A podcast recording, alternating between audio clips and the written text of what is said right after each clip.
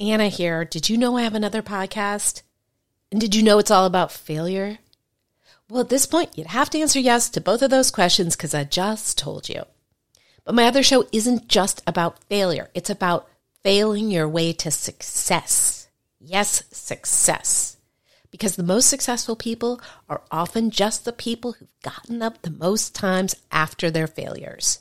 Don't believe me? Go download Fail Your Way to Success wherever you get your podcasts or go to failyourway.com for more info. Now back to the show. On Good Authority has had over a million downloads, regularly appears on the top 100 career podcast list, and has been named one of the best publishing podcasts by LA Weekly and Kindlepreneur. Please welcome OG Authority host, New York Times bestselling author, Anna David. There are people who launch books end up just having a nice thing to put on their shelves. Then there are people who launch books that transform their careers and their lives. As a former member of the first group, I strongly urge you to be part of the second. In this show, I talk to entrepreneurs and authors about how to intentionally launch the book that will serve as the best business card and marketing tool you've ever had. Get ready for takeoff. Hello, and welcome to the podcast that believes your book should be as special as you. Um, I talk to entrepreneurs, best-selling authors. Today, I'm talking to an actor and comedian. I talk to all sorts of people. Sometimes I talk to myself, but today is a re-release of a very funny episode that I recorded a while back if you like this podcast, I bet you'd love my book on good authority. You'd also like my my course, Book to Business. Um, you'd also like my masterclass.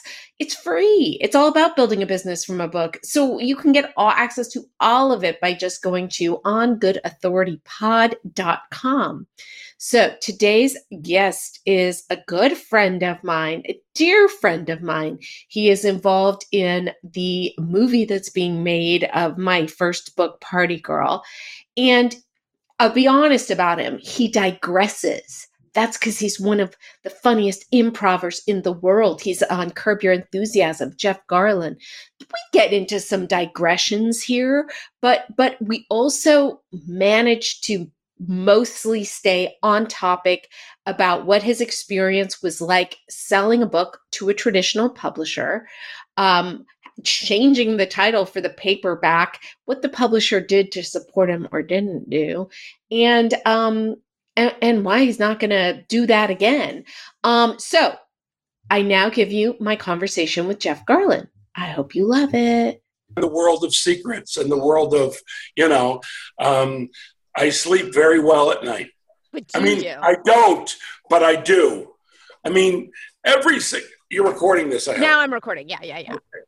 Every single night as I lay in bed, um, it takes work to not, as I was talking about when we were setting this up, technically you referred to yourself as an idiot. I did. And I said, when people say be kind, thank you very much, Holly. When people say be kind to yourself, uh, it's often like, yeah, I will, or yeah, I should. But the truth is, even if you're remotely enlightened, it's incredibly difficult. It's a difficult, difficult. I'm good at it. Yeah. You're good at it too. Except for just now. But- well, yeah, no, but I'm saying when I lay in bed at night, I have rapid thoughts of all the ways that I've disappointed myself Aww. during the day and all the things that I didn't get done and ooh, who I have to talk tomorrow. Now, once I zoom off, once I take my weed and uh, my indica and I zoom off to sleep, I'm good until if I were to, not always, wake up at like two or three to go to the restroom, uh, bathroom in my house. There's a bath where I pee. Um, uh, you pee in the bath. I know that's what you were saying. Go on. Man, you know that. By the way, whatever weird thing you ever think of, someone's doing it. Oh, there's somebody true. that that totally digs peeing in the bath. I bet you there's someone in a bag of pee with bubbles. All right, so I mean, not to get sidetracked from the sidetrack, but I wrote a story for Vice about men who like getting peed on, pegged to that revelation about our president who allegedly enjoys that. I would wager that he does. Um, and I would wager that what that what's said about him in Russia, that they filmed him getting peed on, um, is real. That's my gut feeling. It doesn't make sense. Well, nothing about our president makes sense, Agreed. except that it all makes sense Agreed. if you understood what a TV personality rich narcissist is. You know, I know people that are versions of him, not as. I know people that are versions of him that their parents love them. you combine lack of love or acceptance by a father with that sort of narcissism, and you create something as insane as this, you know. And by the way, only recently have I become free with my political views. I'm, whenever I'm asked, I, I talk about him now.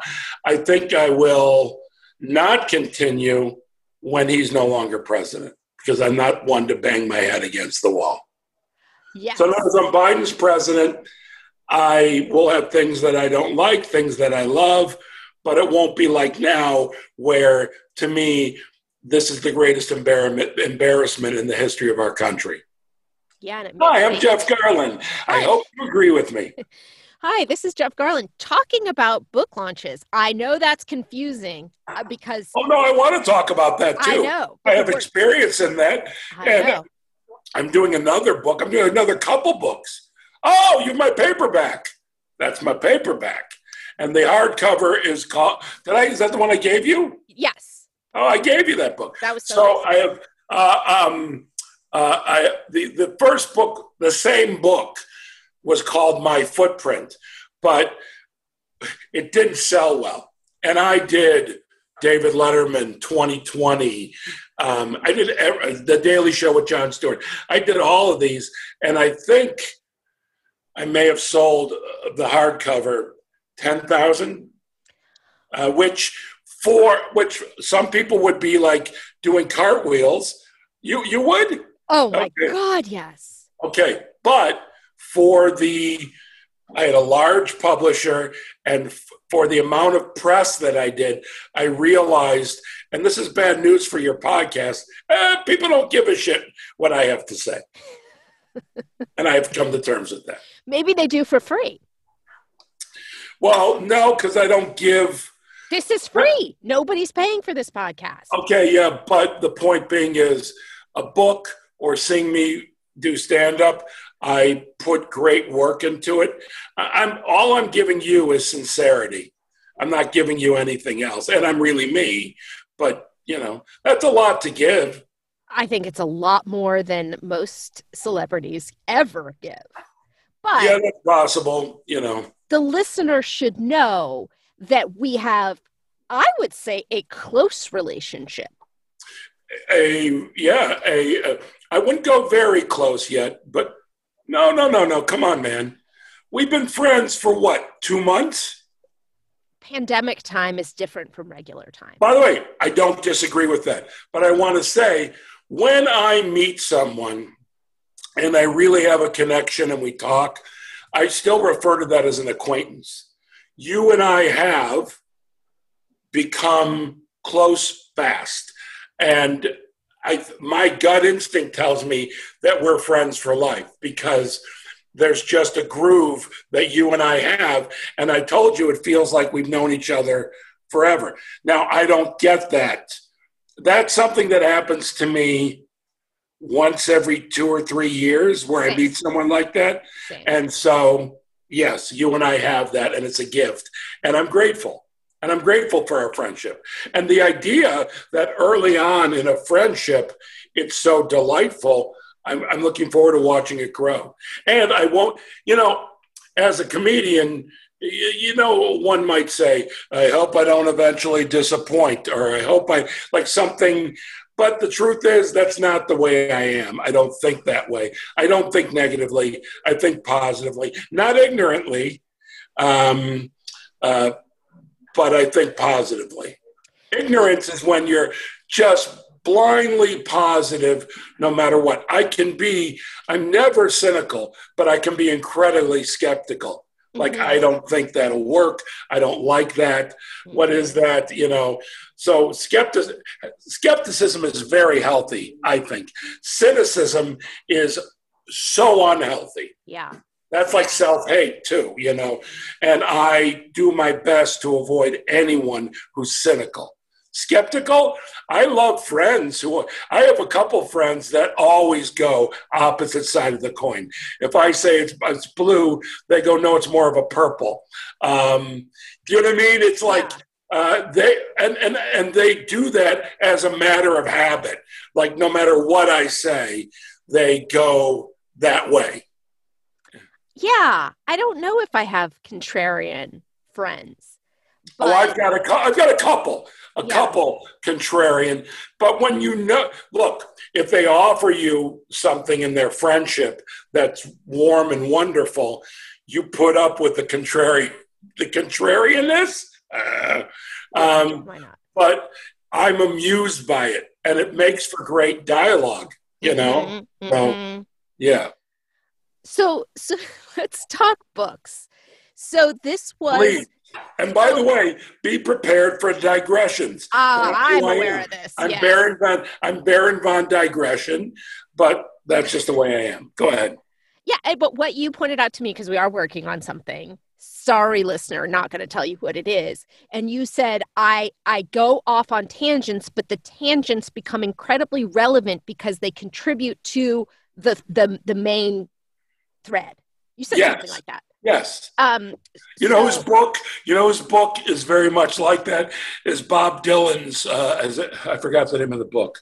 Is it Chronicles? I, anyhow, Bob Dylan's autobiography is very much like that. It's it's all over, but at the end you get a complete feeling. It's delightful. It's one of my favorite books I've ever read. Yeah, I've never read it. Oh, I, if, it depends if you dig Dylan. If you dig Dylan, if you're level, you'd love it. If you dig him, you'd love it. And if you don't dig him, don't waste your time, even though it's great. You know, I feel like that was true of the Patti Smith book. People just lost their minds, and it was because they love her so much, right? No, because she doesn't have that many fans in terms of selling records.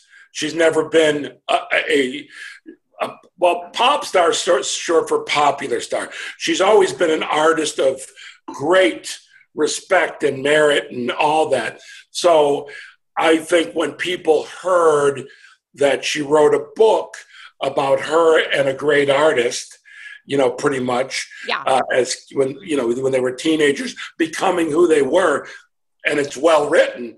That's fascinating stuff for anyone. So I think that a lot of people read that book having never listened to her. I really think that. I think that's probably, and I'm not completely sure, but I bet you that's the most successful thing she has ever done.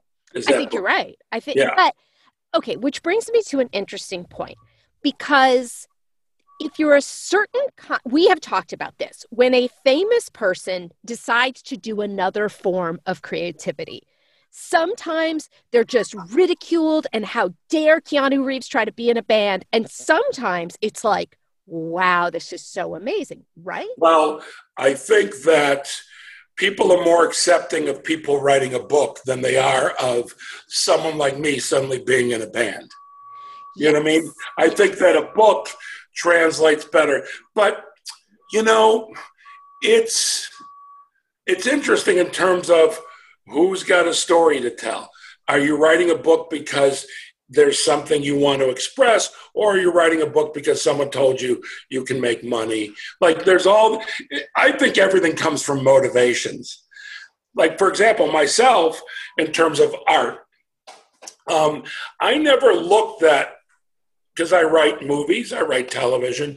So when I wrote my book, uh, by the way, I'm put, having a new air conditioner put in, and oh, that's good there's going to be no, but I'm saying there might be some noise. I heard some, but whatever.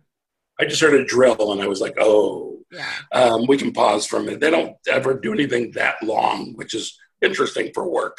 All right, anyhow, um, where was I? Books are different when you sit down. Oh, books are different because I write movies, I write television, I write. I write my stand up, even though I improvise a lot of it. I turn that into stories sometimes. So for me, writing didn't feel like, oh, here's something else. Like I didn't feel like a outs, an outsider or uh, a fake or not worthy. I'm a photographer. I collect photography. I have a Neil Preston, David Bowie behind me. Um, I, I, yeah, I, I, I just was saying something with their working. Um, uh, that's the problem when I'm not in a studio with you at your house. You know. in the pink pad. Um, what's that? In the pink pad. That's what the studio Is that you call it? The pink pad? Yeah, you'll see it. It's pretty awesome. Okay. All right. When you get tested, Yeah, I'll come see the pink pad. So you get tested? No. fair enough. That's Fair a no. So I'm a photographer. I just had my first show the beginning of the year, right before it ended. It closed like a week before the pandemic um, of my photography. I shot photography for before I did the show 13, 14 years, never showed anybody. Then the woman who was in charge of the gallery there saw my work and said, We have to put this up. And then I sold a lot of prints. And it's not based on, I'm not Selena Gomez. I know Selena Gomez, she's lovely, but I'm not a star. So people aren't buying it because, oh, he's a star. Like they're not buying. That's the one thing I never worry about is like people digging me or liking something because of fame or because I'm a celebrity, which is worthless. Um, I have built up everything in my life slowly uh, because I hope it has value, and I hope the and the people who dig me, I hope they dig what I'm doing. So I put up the show. It was accepted. I felt this is exactly what we're talking about. Opening night of my show, I could have been in another room throwing up the whole night because I felt like I don't deserve to be here. Why am I here? And my whole approach putting up the show was I don't want to be a celebrity, uh, you know, type photographer. Um, yeah. So that night, I was so well received by photographers, by critics, by people, like the whole shebang, that I was like, oh, I guess I'm a photographer, you know? Yeah. And by, you know, for me, with all the press I did uh, on my book and my book not selling, it, it occurred to me, well, um, I have amongst my fans at that time 10,000 people who want to hear what I have to say in book form. I bet you now, if I did a book, actually, I couldn't guess. I know it would be more. I couldn't guess. I, I actually don't guess. What do you have a one? You put up your finger. What? What? Because the problem with your book, I I can tell you, is Oh, this is great. but I've This already told great. you. I've told you No, no, no, no. positioning. Oh, you mean talking about the airport type thing? No, I'm talking What? about. Okay, let's talk about your book. So, first of all, to change the title between hardcover and paperback is so rare. I've almost never heard of it Well, do you know why they did it? because it didn't sell. Yes, but do you know the, the original title was My Footprint, Yeah. and they wanted Curb Your Enthusiasm in the title. Amy Sedaris. I wasn't going to do it. I was like, no, I, I'm not interested. Until uh, they agreed to my. I came up with a title, which was Curbing It, because I got the curb in there, and that is what it's about. Yep. Um, and Amy said, You worked hard on this book. You got to get the paperback out. By the way, I don't know how many I sold in the paperback. I have no clue. I have no clue. I just looked Uh, on uh, Amazon this morning and they're on two different pages on Amazon. This is all crazy. Comedy and autobiography. No, it's not that. Your paperback and your hardcover are not available on the same page. That's madness. Madness, I tell you. Well, you know what's madness, and I feel bad if anyone bought two copies thinking they were two books. Yeah. I'm serious. I don't like that. Um, now, okay. do me a favor? Would you just grab me a mask? you know, the the, the, um, the, the workers are walking around doing things they're wearing masks. I need, yeah, that one's fine. But how am I going to hear you? Actually, no. Give me the, give me the, give me the the, the, the pinkish looking one. Now, yes, that's perfect. That's one of my because that one, yeah, this one's easier to talk through. Okay. I like that it's pink because we're in the Yeah. pink path. Well, it's, it's sort of red, reddish with pink and orange. But here's the thing: I can talk through this, and you can hear me as if I'm not wearing anything. Holy So crap. even though, so even though this, you can completely understand me. It'll only be for a couple more minutes while they're doing the stuff. You were wearing that the first time I met you. oh, really? You Oh, were. look at me in my bikini. Okay. Um, let me turn now- off. My, let me turn off my mail as we. I know. It's as if they're just as important as this conversation. No, I they're not. turned mine off. No, the dink. I. By the way, I, I'm trying to figure out um, How to do how that? to no how to um, turn the sound off the dink. I, I somehow can't figure it out, and I'm not a. I can tell you. I- how. Go to your right corner. Do you see Right. those th- that three little lines? Yes. Click on that, Yep. and it should say night shift and do not disturb. Uh, Scroll up. Yep, I am. A weather stock, three new. Oh, here, hold on. Boom. Here we go. Do not Oh, disturb. yeah, this does not disturb. Yes, yes. Click on it. I'm going to do that from. Well, it- okay. Hold Just no, just do it, and then you can manually turn it off. Okay. Uh, It's the best thing I've ever learned. Oh, no, it's off. But hold Oh. on. Uh, uh, hold on. Uh, by the way, this is exciting for your listeners. By the way, I don't really edit these. So they're listening. Please don't give up, you guys. It's just, it's been so delightful so far, and it's going to continue to be just so delightful. Um, now, okay, but let's go back to, okay, the, when Curve. Smiling? Not smiling. Not smiling. Right, go ahead. Do publishers start coming to you and say, hey, Jeff Garlin, we want to give you a book deal? How does that happen? Literally like you say. Okay. Uh, well, also, I have a business. I, I have not business. I have a manager, and, uh, and my manager in their company, Three Arts Entertainment, they have a book. He was my book agent. Then he moved to my management agent, and he's still, to my knowledge, my book agent. Although I haven't done anything in a while, um, but I. Um, it came up. He was uh, he was like there was interest in me. I actually sold. Did I tell you this? That I sold the first book I went out with, and then I changed my mind.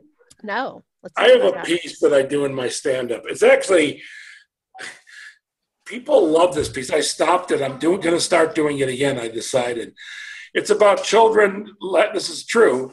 Children laugh an average of 400 times a day. Adults laugh an average of eight times a day. How is it we lose 392 laughs? I sold that book for a good pre- good money. Is it called 392 Laughs? No, I didn't. I never titled it. I never Okay. wrote it. I didn't even. By the way, I just pitched it. I didn't even write a thing Kills me. and they were all in. And then I thought, no, this is about this is. I mean, it's a really good stand-up piece. I don't think it's what I want as a book. You yeah. know, How do you like- write 300 pages on that? Well, that or even what happened? Oh, they're out. Okay. So hey,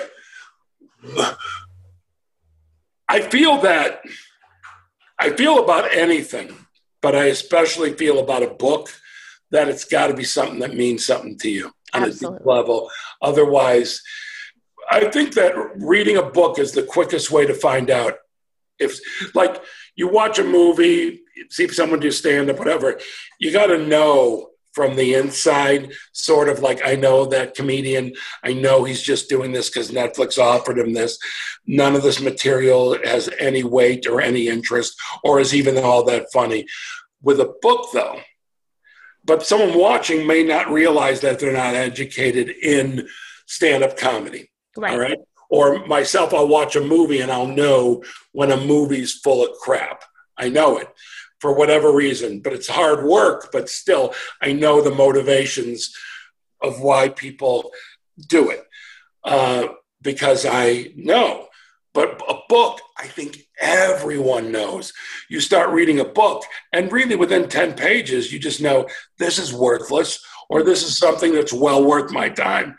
I think it's no more than 10 pages. And you know, I think that in a with a comedian or a movie eh, or a record album that someone puts out, I think a little ways in, everybody realizes mm-hmm. for the most part.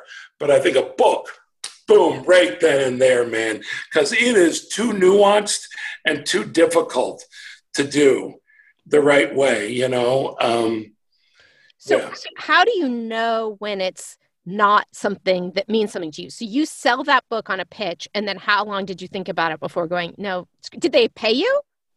No, no. They offered me. I I think it was it was my first book thing, and they offered me two hundred thousand dollars for that idea. I'm just saying. Um, and I said no. It sounds crazy, but the work that I would have to put in would not be worth $200,000 because it would be to do a. I'm at the point now in my career, period. I can't do anything that's even very good. Everything I do has to be great.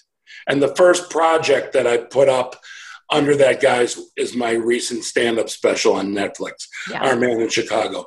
It's the first thing that I, I've done that's mine that I think was worthy of that's worthy of people watching and worthy of my time doing.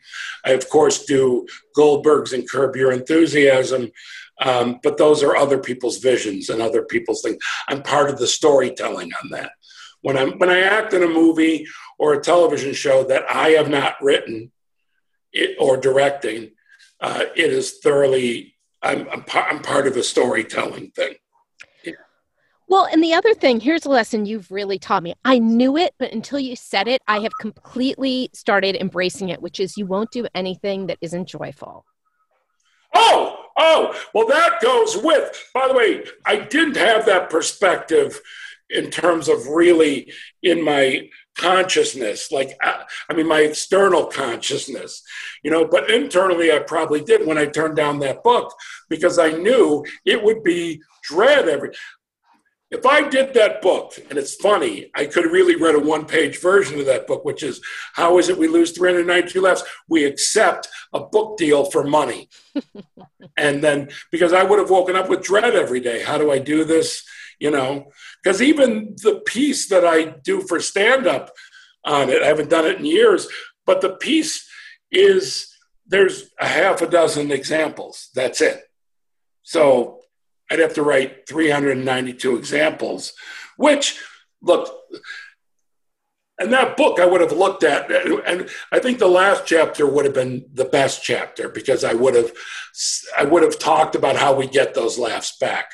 But if I'm lose, saying how we lose 390 laughs, then I'm focusing focusing on the negative. Exactly. I never, I never like doing that. So my gut popped in and said no, and you can bet my book agent was not pleased with me.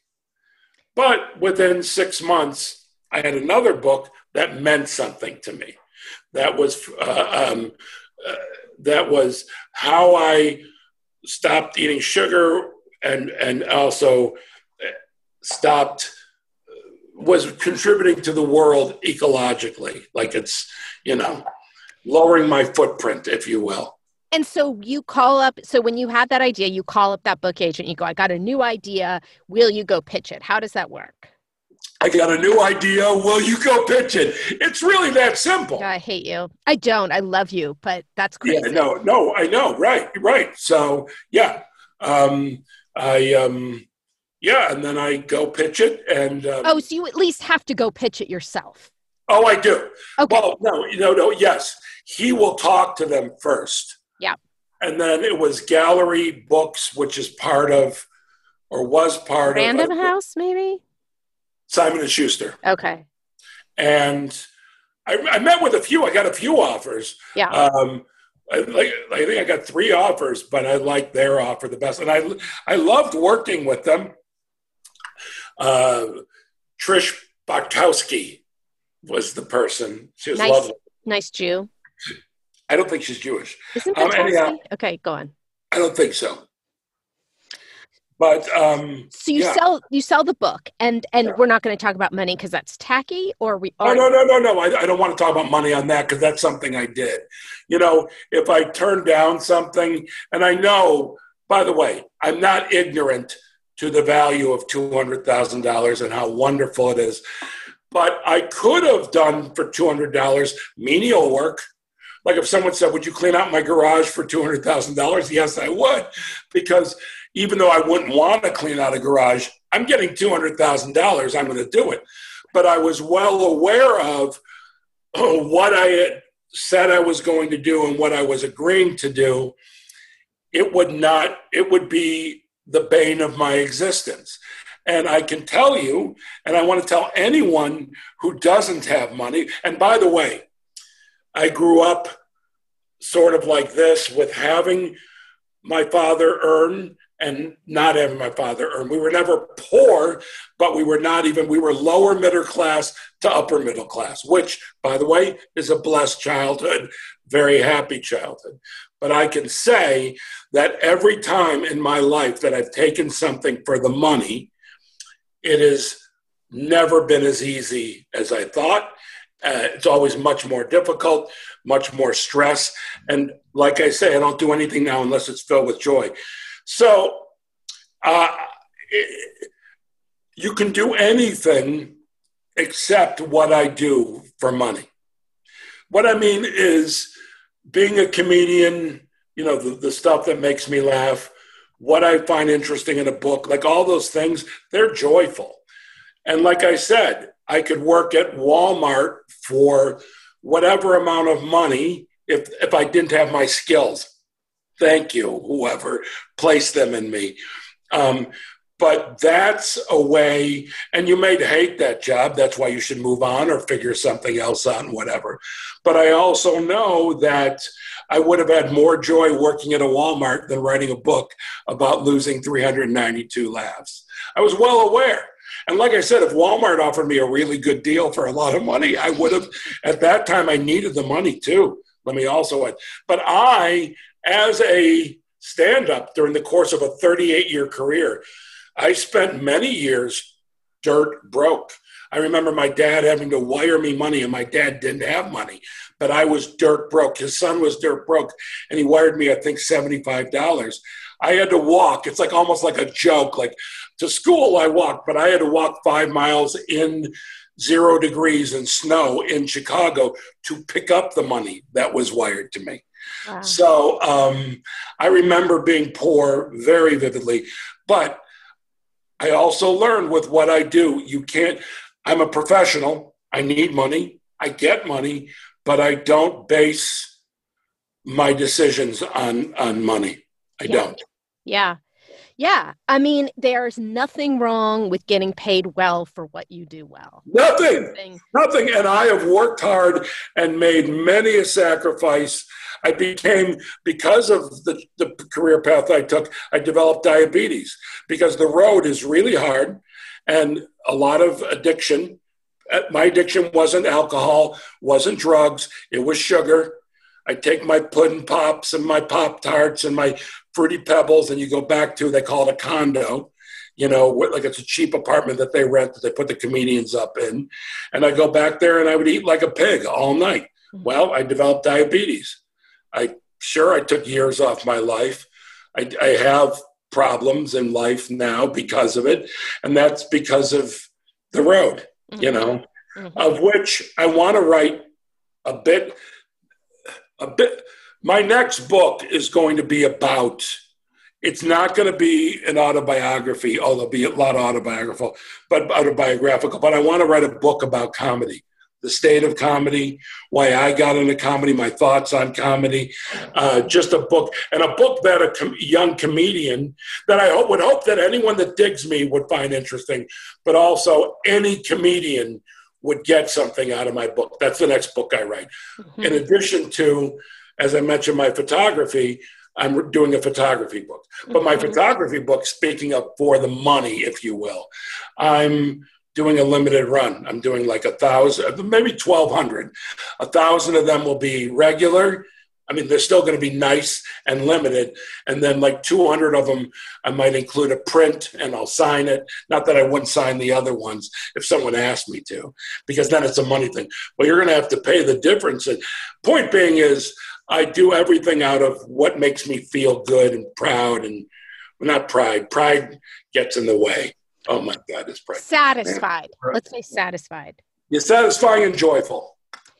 Um, so okay, so back to my footprint. So you sell it uh to gallery and Yeah. then and then you sit down to write it. What did you know how did you know how to do that? You'd never written a book? Well, can you hold on one second? I need to, well, I know you're recording, but I need to check something right now. Yeah, Hold yeah. on. I'm going to check something. Um, well, hold on. Oh, book agent, very, very smart man, uh, gave me uh, uh, notes, you know, of like what I sh- should do. And then he gave me the best suggestion ever, which was um, hold on one second. I apologize. I'm so funny right now because I um hold on. It's oh oh where I had it. Give me one second. I'm so sorry. It's mentioned that to you before. You had a stroke? I had a stroke in 2000, and um, I don't remember names. Like I'd love to say my agent's name. That's what I was looking for. I can't. I can't get it offhand. It. Will you do me a favor? Oh, it's not going to work anyhow because she can't find it. Um, it. It won't be. I'd have to. But uh, uh, he suggested I hire my own editor Yeah.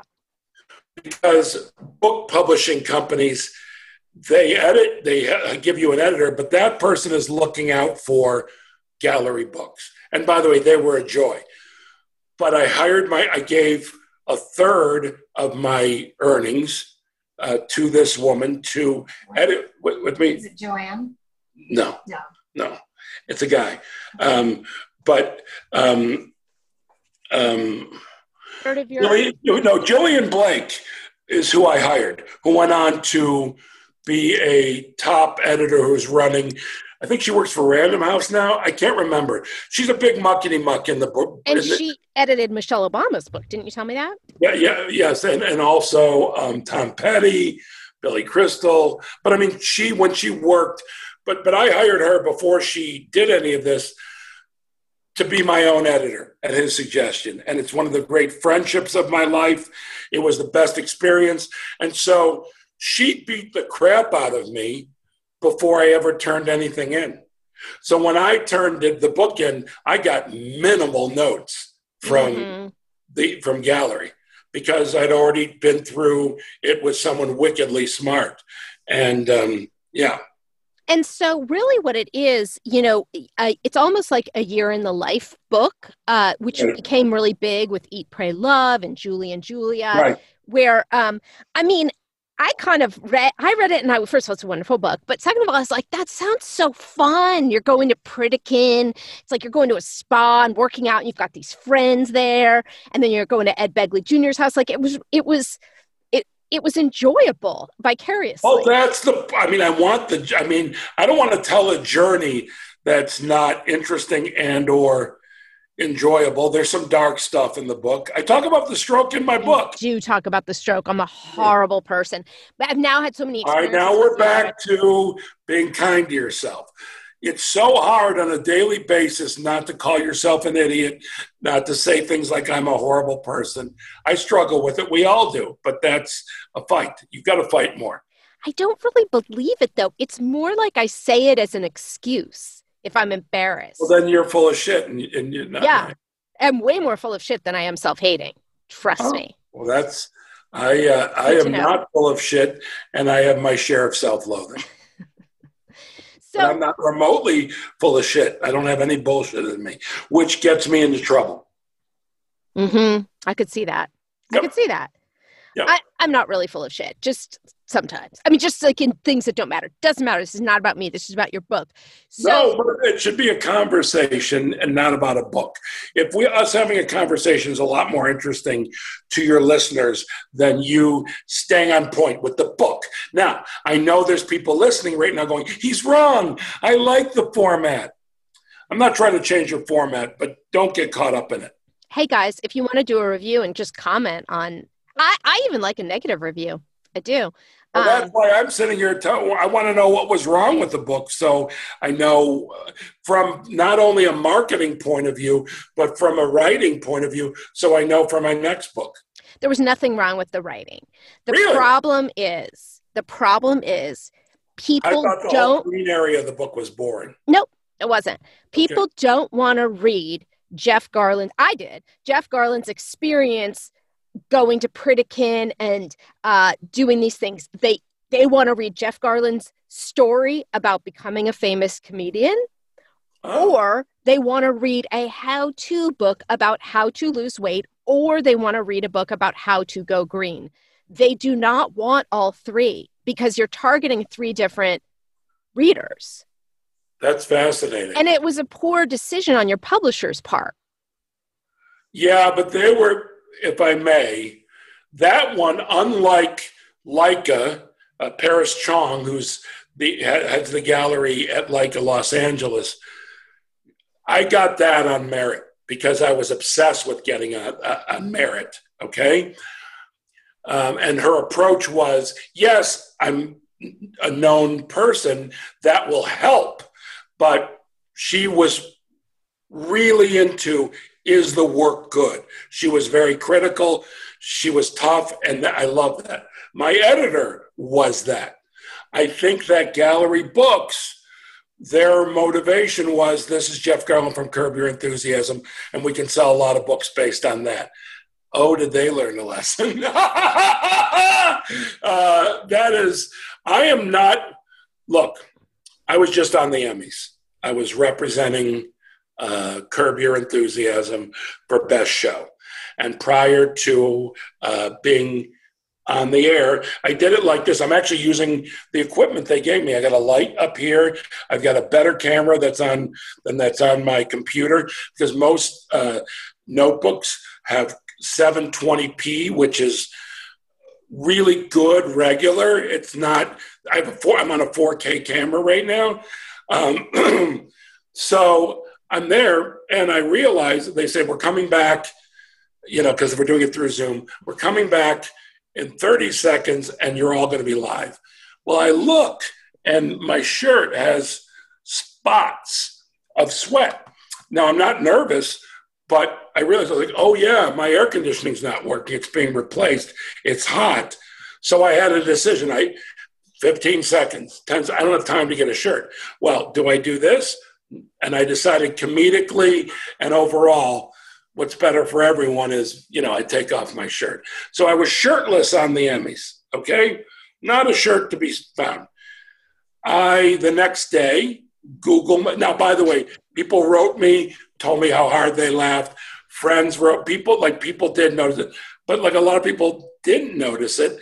But the next day in the press, I think one London paper, um, I forget which one, um, and one, I'll, put it this way one legit, legit source talked about it. Everybody else was some sort of web things, pages I'd never heard of. I didn't get any coverage. And do you know why I didn't get any coverage? Not because it's not funny, not because shirtless, not because anything. It's because people don't give a shit about me. You know who gives a shit about me? People who are Curb fans, people who are fans of me. But in terms of the media, it's really, I have accepted the fact that I'm not remotely titillating to the media. I am more so. I get, by the way, ironically, I get a lot of attention in New York, a lot of attention in London, uh, attention in Los Angeles, but on a big thing, no, no.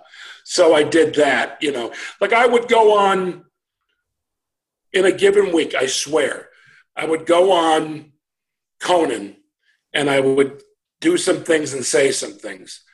A week later, a friend of mine, this happened twice, who was much more popular than me, he would, we have very similar sensibilities, and he did not steal from me. Talked about the same thing, said the same things I did. The next day, it was in Rolling Stone Online. So I'm well aware. And by the way, it's not that I haven't been in Rolling Stone. I was recently did a video thing for them, but I'm sure they got a surprise by the lack of traffic. And by the way, this is not being mean to me. This is the reality I deal with. I, I consider myself very successful, but you realize that here, gallery books, I want to write the best book I can, and I want people to hear about it and go, I want to read that book. And Gallery Books is thinking, he's a famous comedian. We're going to sell a ton of books. Right. Right. Yeah. Well, I would also say, how lucky are you? You get all the benefits of fame, of success, and people leave you alone. Nobody's going to cancel you because they just, you got to be like, you got to be built up so far to be torn down. Well, I, yeah, well by the way, you say that I've not been built up high enough that people exactly tear me down. That's amazing. But, but, everyone is susceptible to that now. I guess. Uh, and I've told you that in my comedy, especially my stand-up, I improvise a lot. I know I will say something stupid because I'm a man but I'm not remotely scared of saying anything ignorant because that's not who I am. I will not say something racist that doesn't that's not who I am. I will not say something uh, sexist that's not who I am. I'm full of positivity and love. I am skeptical. I am I will pull, point out noble targets. I don't talk about politics on stage, but if there's something to attack, that's noble, that's about the human condition, boom, I'm in. So it's not like I'm soft, but I'll never, I mean, I hope, but I'm not, I don't think I'll ever say anything ignorant, but stupid, yes. I probably already have said many stupid things today. Scary as a man out there. It, but by the way, it is scary times to be a man. But if I if I have to say, it's a lot scarier to be a black man. It's a lot scarier to be a oh, woman. Absolutely, in a different. All way. the things that women have dealt with and are dealing with, all the women that what what basically has happened is, really, the whole world was swimming in shit, and then they said, "Hey, white guy, get in the get in the pool. You need to swim in shit too." So we're all in a big pool of shit. That's negative, but I'm laughing at it. Uh, That's one of the eight laughs today. Yeah, yes. I think you've given me like three, which is okay. frankly a lot. I don't think I well, laugh eight times a day. You don't? Well, by the way, want me to be honest with you? You yeah. do when you hang with me. True. Yeah, I, and by the way, you told me how much, and it's not a challenge ego thing for me. You told me that you don't laugh, and then I'll go, you laughed again, you laughed again, you laughed again, hanging out with me. I make you laugh, fucker. Well, yes. I mean, you're paid very well to make the world laugh. So the only thing that I have, that the gifts I've been given, I think are being sensitive, being charming, and being funny. Those are my gifts. I don't know what other gifts I've been given. I'm remotely athletic. Um, I'm terribly handsome. You're great at giving notes on a script, I'll tell you that. Well, thank you. Thank you. Many other gifts. Yeah, yeah. Okay, but I think we've accomplished some great things here in addition to some laughs, but and so we have to wrap up. Okay, um, I want to wrap up. I I, I yeah. didn't even want to do this. You're done. You were done. At- no, no. I wanted to do it because it's you. I'm I make I don't do anything out of guilt. Yep. I make all my choices at this point in my life as an old man. I'm not that old yet, but I'm 58. I'm getting up there. I make all my choices whether the money's there or not. Will this be joyful? If it's not going to be joyful, how do I adjust it to be joyful? So I don't want to. I'd rather. I'd always rather be napping, but I dig you. I dig what you do, and so this is jo- this has been joyful. Very I enjoyable. agree. But if we accomplish anything, did you finish any thoughts that you want? Is there anything we're leaving on the table that you wanted to get out of me? Because I, I went on many a tangent. Well, I'd like the listener to understand that getting the big advance from the big publishing company is not the road to y- your dream publishing experience. And I Can I also tell you this to you? And, and by the way, what you just said is 100% true, but I want to tell you this. Getting any advance in anything is not the path to great success. I mean, you certainly are getting whatever advance you get, but it's about the work that you do. And you hope that on the other end of the work that you've done, that the acceptance, uh, the joy, whatever you bring out of people with it, will lead to more work and you having a great sense of accomplishment with what you've done. Yes, and success can have all sorts of measures. I've I had a book that didn't sell much, didn't get me any business. Oh, was it a success? Because I felt really successful with it. it Well, by the way, I, I don't audition very much anymore. I meet directors for parts, you know, because they know my work. I have enough work that some, you know, there are people in the regular world, there's plenty of people that don't know who I am. But in show business, most people, I am famous in show business, truly famous. And most people know my work in show business. Yes. So I don't have to audition. But when I did audition, when I started getting auditions, was when I took this approach. I made my choice. I did what I wanted to do. And when I left, either they want me or they don't want me. To write a book, see, we could talk a whole segment on this because I, I find fascinating, we have to discuss is the writing of a book of your thought process of the audience, thinking about the audience. I never think about the audience in any work that I do. The audience is not a consideration. I respect them, and that is all I owe them. I put out what I think is funny, what I think is interesting, and they have the opportunity to embrace it or not embrace it. But I don't do it. I do it for them and for me. I'm not like on a like it's not an ego thing. I really do want people to dig what I do, but I don't control that. So I don't worry about that.